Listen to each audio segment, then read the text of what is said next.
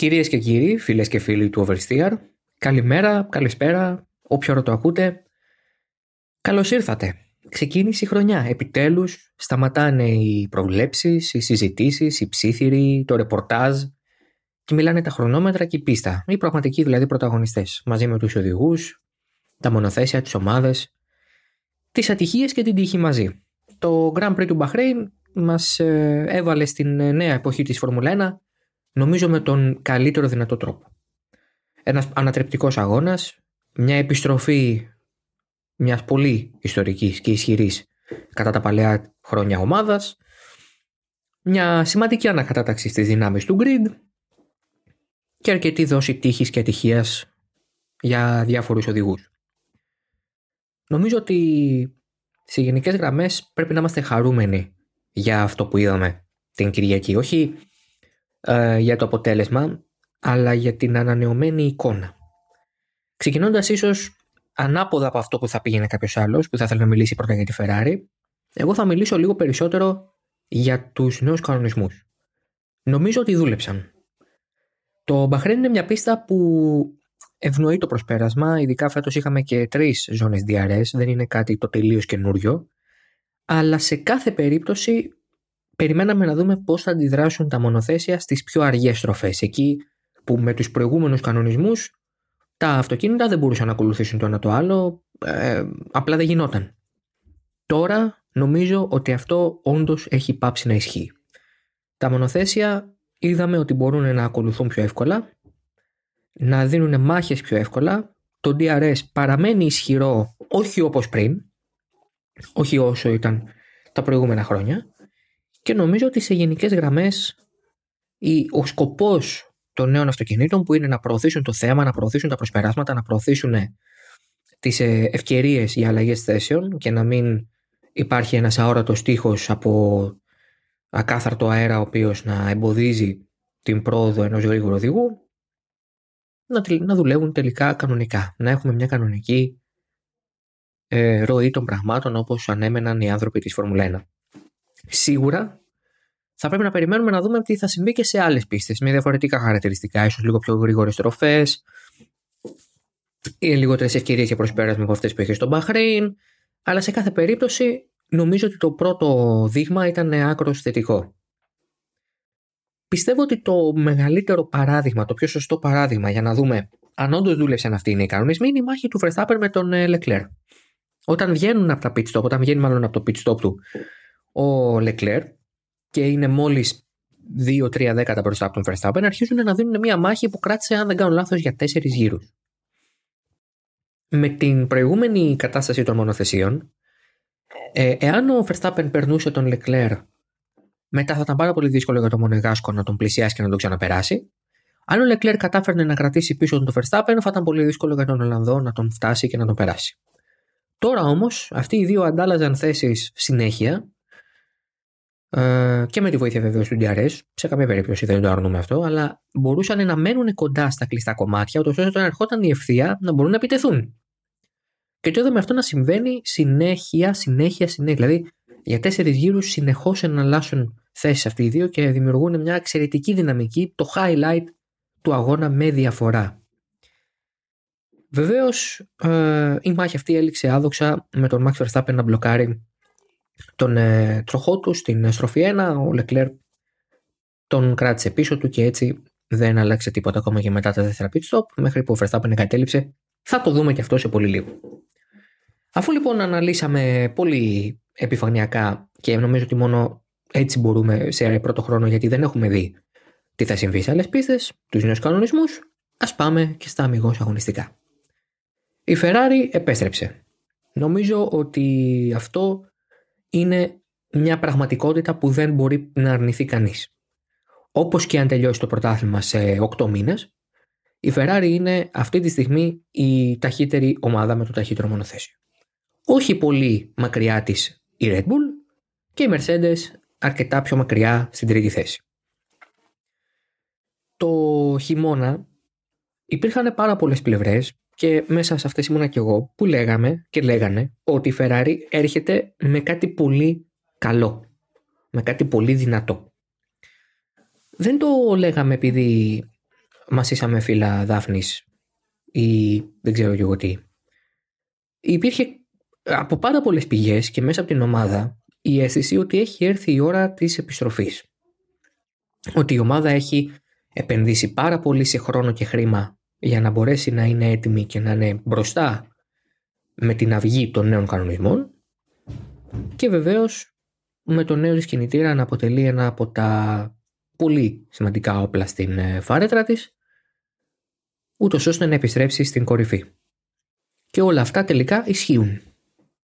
Σε αυτό το πρώιμο στάδιο της σεζόν, μετά τον πρώτο μόλις αγώνα, η Ferrari μοιάζει να ε, ικανοποιεί τις προσδοκίες που είχαν δημιουργηθεί για αυτήν πριν την έναρξη της χρονιάς. Αλλά και μετά τις δοκιμές που βλέπαμε ότι η Ferrari είναι όντως γρήγορη, έχει πάρα πολύ καλή δυναμική, αν όχι πρώτη σίγουρα δεύτερη δύναμη πίσω από τη Red Bull, για πολύ λίγο, όλα αυτά ίσχυαν τελικά. Η σκουτερία πέρασε δύο πολύ δύσκολες χρονιές. Ε, μετά την ε, ανακάλυψη της παρανομίας της στον κινητήρα του 19 και με την συμφωνία που ήρθε με τη ΦΙΑ, το 20 και το 21 για τη σκουτερία ήταν πάρα πάρα πολύ άσχημα. Ε, άσχημα πρωταθλήματα. Πέρασα πολύ δύσκολες ημέρες. Πέρυσι ανέκαμψε, ανέβηκε ξανά στην τρίτη θέση, αλλά σε καμία περίπτωση δεν ήταν αυτό που ήθελε για, το, ε, για τον εαυτό της. Πιστεύει και πολύ καλά έκανε όπως φαίνεται ότι μπορούσε να κάνει κάτι πολύ καλύτερο και γι' αυτό δούλεψε από πολύ νωρίς, ίσως νωρίτερα από όλους, με εξαίρεση τη ΧΑΣ ενδεχομένως, στο μονοθέσιο του 2022. Παράτησε το περσινό πολύ γρήγορα, έφερε και τη μεγάλη αναβάθμιση στον κινητήρα στην ε, Ρωσία για το Leclerc και στην Τουρκία για το Sainz, ούτως ώστε να δουν πώς συμπεριφέρεται ο κινητήρας που επί της ουσίας ήταν ένα υβρίδιο ανάμεσα στον παλαιό και τον καινούριο τους. Αυτό που χρησιμοποιούν δηλαδή τώρα και πήραν καλά δείγματα και από αυτό και με τον νέο προσωμιωτή και τα νέα εργαλεία σε CFD και αεροδυναμική σύραγγα κατάφεραν να κάνουν το, όπως φαίνεται αυτή τη στιγμή, καλύτερο μονοθέσιο της, ε, του grid. Το καλό για τη Ferrari σε αυτή την περίπτωση είναι ότι κατάφεραν να τα κάνει όλα αυτά χωρίς να χρειαστεί να απολύσει, να προσλάβει προσωπικό. Ο Ματία Μπινόντο ηγήθηκε μιας ε, γενναίας αναδιοργάνωσης του τεχνικού επιτελείου που επί της ουσίας αξιοποίησε τους ήδη υπάρχοντες στο έμψυχο δυναμικό της ομάδας ε, αεροδυναμιστές, σχεδιαστές, ε, μηχανικούς και τους τοποθέτησε σε πιο ταιριαστές για αυτούς θέσεις, σε καλύτερες θέσεις. Αυτή η αναδιοργάνωση ξεκίνησε από το 20 συνεχίστηκε και πέρυσι όπου κάποια στιγμή σταθεροποιήθηκε το επιτελείο όπως είναι αυτή τη στιγμή. Το γενικότερο συμπέρασμα για τη Ferrari είναι ότι κατάφερε τελικά να κάνει αυτό που αρνεί το ενδεχομένως τα προηγούμενα πολλά χρόνια. Να κρατήσει μια σταθερή βάση, μια σταθερή ε, πλατφόρμα πάνω στην οποία ένα σταθερό θεμέλιο, πάνω στο οποίο θα μπορούσε να χτίσει. Αυτό το έκανε τα τελευταία δυόμιση χρόνια και φαίνεται ότι της έχει βγει. Από εδώ και πέρα πρέπει αυτή τη βάση, αυτό το θεμέλιο να αρχίσει να το κάνει πολυκατοικία ή δεν ξέρω, ε, ουρανοξύστη για να μπορέσει να επιτύχει τους στόχους της. Η αρχή είναι πάντα δύσκολη, αλλά η συνέχεια αποδεικνύεται πολλές φορές ακόμα πιο επικίνδυνη και πολύ πιο εύκολο για σένα να κάνεις το λάθος. Αγωνιστικά μοιάζει η FN75 να είναι το πιο εύκολο, σίγουρο στα χέρια των οδηγών μονοθέσιο. Στον αγώνα των ίδιων φάνηκε να είναι αυτό που είχε την καλύτερη συμπεριφορά με τα ελαστικά. Ο κινητήρας φαίνεται ότι είναι όντως ο πιο δυνατός αυτή τη στιγμή στο grid. Γενικώς είναι ένα πακέτο, μια βάση στην οποία η Ferrari μπορεί να χτίσει με μια σχετική σιγουριά. Δεν χρειάζεται να λύσει προβλήματα. Δεν χρειάζεται να διορθώσει πράγματα. Σε αντίθεση με την Mercedes, η οποία ε, βεβαίως είναι σε πολύ διαφορετική κατάσταση. Αυτό εννοούμε όταν λέμε ότι η Ferrari ξεκινάει από μια καλή βάση. Και λέμε βάση γιατί το μονοθέσιο που παρουσιάστηκε εδώ είναι το ίδιο από τη Βαρκελόνη, από το τεστ της Βαρκελόνης. Ε, αυτό σημαίνει ότι μέσα στους επόμενους αγώνες, σίγουρα όχι από τη Σαουδική Αραβία, αλλά πιο μετά, θα αρχίσει να έρχεται ένα σημαντικό πακέτο αναβαθμίσεων ανά κάποια Grand Prix.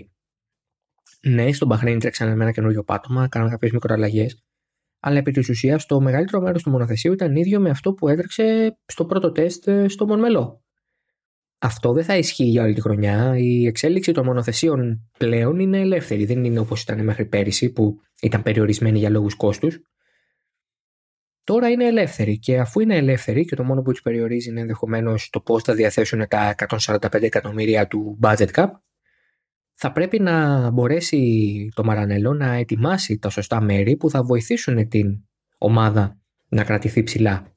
Γιατί και η Red Bull και πολύ περισσότερο οι Mercedes θα θέλουν να κάνουν το αντίστοιχο, κάτι αντίστοιχο και να μπορέσουν να φτάσουν στο επίπεδο που είναι η Ferrari. Ε, στην περίπτωση των Γερμανών, το πρώτο βήμα είναι να φτάσουν στο επίπεδο να παλεύουν με τη Ferrari, όχι να την κερδίσουν κιόλας. Καθώς η αλήθεια είναι ότι όσα λέγανε το χειμώνα, ε, το χειμώνα, στις δοκιμές, να, να, να κρυβολογώ κανονικά, έτσι ίσχυαν απόλυτα. Πριν πάμε στη Mercedes, ας πάμε στη Red Bull. όχι, πριν πάμε και στη Red Bull, ένα μικρό σχόλιο για το Sainz. είναι ένας πολύ δυνατός οδηγός, ένας πολύ αξιόλογος οδηγός. Ε, το έδειξε και πέρυσι με την ικανότητά του να παίρνει αποτελέσματα. Τελικά τερμάτισε πάνω το Leclerc στη βαθμολογία. Όλα αυτά είναι πάρα πολύ σπουδαία πράγματα για τον ε, Ισπανό, αλλά φαίνεται ότι έχει ξεκινήσει η σεζόν ε, με προβλήματα σε σχέση με τον Leclerc. Αν, αν κατάλαβα καλά από τις δηλώσεις του και αν έπιασα σωστά το, το feeling που έδωσε, το πρόβλημά του είναι κυρίως στο πώς έχει στηθεί το αυτοκίνητο από την πλευρά του. Ε, το να σε προβληματίζει το setup και να μην έχεις βρει ακριβώς το μονοθέσιο είναι κάτι το οποίο λύνεται με τον καιρό. Το καλό είναι ότι δεν μίλησε καθόλου για το ίδιο το μονοθέσιο σαν δυναμική συνολικά. Και νομίζω ότι δεν θα μπορούσε να το κάνει κιόλας από τη στιγμή που ο Τιμέι του κέρδισε και ο ίδιος ήρθε δεύτερος. Η Ferrari λοιπόν έσπασε μετά από 910 μέρες ένα πολύ αρνητικό για την ίδια σερή, πέρασε δύο συνεχόμενες χρονιές χωρίς νίκη και τώρα κοιτάζει το υπόλοιπο, το υπόλοιπο της χρονιάς με πρωταθληματικές βλέψεις και νομίζω ότι δεν μπορεί κανείς να τους αδικήσει γι' αυτό. Προχωρώντας ε, στην Red Bull, μια πανολεθρία και κάτι παραπάνω για τους Αυστριακούς. Αγωνιστικά και σε επίπεδο απόδοσης, η RB18 μοιάζει να είναι σε παρεμφερές επίπεδο με την ε, Ferrari, αλλά σε επίπεδο αξιοπιστίας σίγουρα υστερεί. Στις δοκιμές δεν φάνηκε να υπάρχει τέτοιο πρόβλημα. Ε, μαζί με τη Ferrari και ενδεχομένως και δεν ξέρω τη Mercedes ή ναι, θέλω να πω ότι άνοιγε στις ομάδες που δεν είχε πραγματικά προβλήματα αξιοπιστίας στα τεστ. Μέλα όμως που ήρθε η ώρα του αγώνα, ήρθε η μέρα του αγώνα και ειδικά στην περίπτωση του Verstappen το ένα πρόβλημα μετά το άλλο ερχόταν. Ε, στην αρχή δεν είχε φρένα, παραπονέθηκε για τα φρένα. Μετά παραπονέθηκε για ε, απώλεια της υποβοήθησης στο τιμόνι. Και στο τέλος ε, έμεινε και από τον κινητήρα με, τον, ε, με την ομάδα να λέει ότι μετά τις πρώτες, ε, μετά τους πρώτους ελέγχους ε, θα, και θα ακολουθήσουν και άλλοι βεβαίως, φάνηκε ότι το πρόβλημα ήταν στην αντλία του καυσίμου. Τόσο στον ίδιο όσο και στο Πέρες. Η Red Bull λοιπόν από εκεί που πήγαινε για ένα 2-4 το οποίο θα ήταν ε, αρκούντος ικανοποιητικό και θα τους έδινε αρκετούς βαθμούς για να συνεχίσουν στο πρωτάθλημα από εδώ και πέρα, έφυγε με 0 βαθμούς και με επί τη ουσία δύο καταλήψει. Ο Verstappen πάντως ε, θα πρέπει να κρατήσει το γεγονός ότι έδωσε μια πολύ καλή μάχη με τον Λεκλέρ. Ομολογώ ότι φοβήθηκα αρκετά αυτούς τους δύο, διότι έχουν παρελθόν. Έχουν παρελθόν από παλιά. Φαντάζομαι έχετε όλοι δει το βίντεο με τους δυο τους σε πολύ πιο μικρή ηλικία να μάχονται στα κάρτ και να ε, διαφωνούν ε, μπροστά στην κάμερα για το αν έφταιγε ο ένας ή ο άλλος. Ε, αλλά έχουν και παρελθόν από το 19, έχουν παρελθόν και από το 20. Υπάρχει δηλαδή μια μικρή κόντρα ανάμεσά τους. Παρ' όλα αυτά στην ε, περίπτωση του αγώνα στον Μπαχρέιν, όποτε βρέθηκαν κοντά και βρέθηκαν για αρκετούς γύρους συνεχόμενα κοντά όπως είπαμε και πριν, ε, συμπεριφέρθηκαν άψογα και οι δύο. Και από την πλευρά του Verstappen παρατήρησα μια μεγαλύτερη υπομονή. Μια μεγαλύτερη ε, ψυχραιμία στις κινήσεις, ε, έναν πολύ διαφορετικό, τελείως διαφορετικό τρόπο προσέγγισης της μάχης με τον αντίπαλό του. Ενδεχομένως να μην ήθελε να ρισκάρει κάτι το οποίο θα τους στερούσε τελικά την, ε, τον τραυματισμό και όχι μόνο την νίκη. αλλά νομίζω ότι ήταν αγχωμένος. Ίσως για πρώτη φορά στην καριέρα του στη Φόρμουλα 1 ήταν πραγματικά αγχωμένος.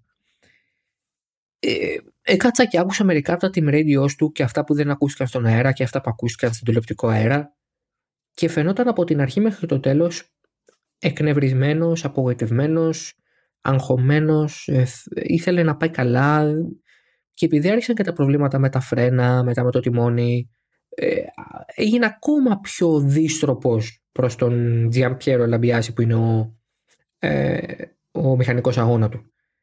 Αυτό μου δείχνει ότι ο Ολλανδός ξέρει ότι έχει ένα πακέτο το οποίο μπορεί να κερδίσει και αυτό φάνηκε και σήμερα ανεξαρτήτως του, της εγκατάλειψης η Red Bull έχει το πρώτο δεύτερο καλύτερο μονοθέσιο αυτή τη στιγμή μαζί με τη Ferrari ε, επειδή ξέρει λοιπόν ότι έχει αυτή τη δυναμική το αυτοκίνητο που οδηγεί θέλει να την εκμεταλλευτεί στο έπακρο. Το ότι είναι πρωταθλητής ε, αφαιρεί και το ε, ας το πούμε τον τίτλο του, του outsider, τον τίτλο του underdog. Πλέον είναι αυτός τον οποίο όλοι έχουν στοχεύσει να κερδίσουν. Πλέον είναι αυτός ο οποίος φέρει το νούμερο ένα στο μονοθέσιο και πρέπει να το δικαιολογήσει και να το υπερασπιστεί και αν όχι να το κρατήσει και για το 2023. Και η αλήθεια είναι ότι δεν έχει καταφέρει με αυτό το αποτέλεσμα. Δεν έφταιγε εκείνος για την εγκατάλειψη σε καμία περίπτωση, αλλά φαινόταν το άγχος και ο ζήλος του να πάει καλά, όχι απλά για να πάει καλά, αλλά γιατί ήθελε να αποδείξει, ήθελε να κερδίσει. Και αυτό νομίζω ότι είναι πολύ καλό για τον ίδιο. Δείχνει ότι έχει μέσα του το κίνητρο και τη ζέση και, τη ζέση και το, το ζήλο να, να, να, να, όχι να αποδείξει, να επαναλάβει την επιτυχία την περσινή. Γιατί μου βγάλε μια αίσθηση τις προηγούμενες ε, ε, φορές που μιλούσε για το πρωτάθλημα ότι εντάξει πήρε το πρωτάθλημα και όλα καλά τώρα αλλά ε, νομίζω ότι τελικά το μάτι του γυαλίζει και για την επόμενη επιτυχία, γυαλίζει και για τον επόμενο παγκόσμιο τίτλο και αυτό είναι μόνο καλό για όλους μας γιατί έτσι έχουμε ακόμα έναν πολύ μεγάλο διεκδικητή του τίτλου στα χέρια μας. Ε, στην περίπτωση του Πέρες, πολύ πιο νοχηλικός, το ερχόταν τέταρτος και νομίζω θα ήταν ένα καλό αποτέλεσμα για τον ίδιο. Πηγαίνοντας ε, στην ε, Mercedes, ε, νομίζω ότι οι Γερμανοί για πρώτη φορά στην σύγχρονη ιστορία τους στη Φόρμουλα 1 δεν είπαν ψέματα για την απόδοσή τους. Ήταν πραγματικότητα όλα όσα λέγανε ότι δεν έχουν αυτοκίνητο για να παλέψουν για νίκες, ότι είμαστε τρίτοι, ότι η Red Bull και Ferrari είναι αρκετά μπροστά από εμάς. Όλα, όλα αυτά αποδείχθηκαν αληθινά από την Παρασκευή ακόμα, αλλά βεβαίως και στον μεγάλο αγώνα της Κυριακής. Το βάθρο του Λουί Χάμιλτον είναι ένα κράμα καλής οδήγησης και τύχης, καθώς ε, και ο Verstappen και ο Πέρες μπροστά του εγκατέλειψαν και εκείνος κληρονόμησε δύο θέσεις από το πουθενά. Δεν κρατάω μόνο την οδήγηση του Χάμιλτον, θα κρατήσω και την οδήγηση του Ράσελ. Ε, έχουμε δει στο παρελθόν όταν η Mercedes δυσκολεύεται ε, ο Χάμιλτον είναι ο μοναδικός ο οποίος διασώνεται. Ενώ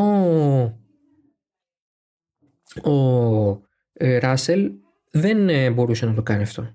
Δεν γινόταν να το κάνει αυτό. Ε, ο Μπότας με συγχωρείτε, παρόσελ. Οπότε το γενικότερο πλαίσιο είναι ότι ο Ράσελ μέσα στο Μπαχρέιν έδειξε ότι μπορεί να είναι κοντά στον Χάμιλτον και ας είναι και πίσω του.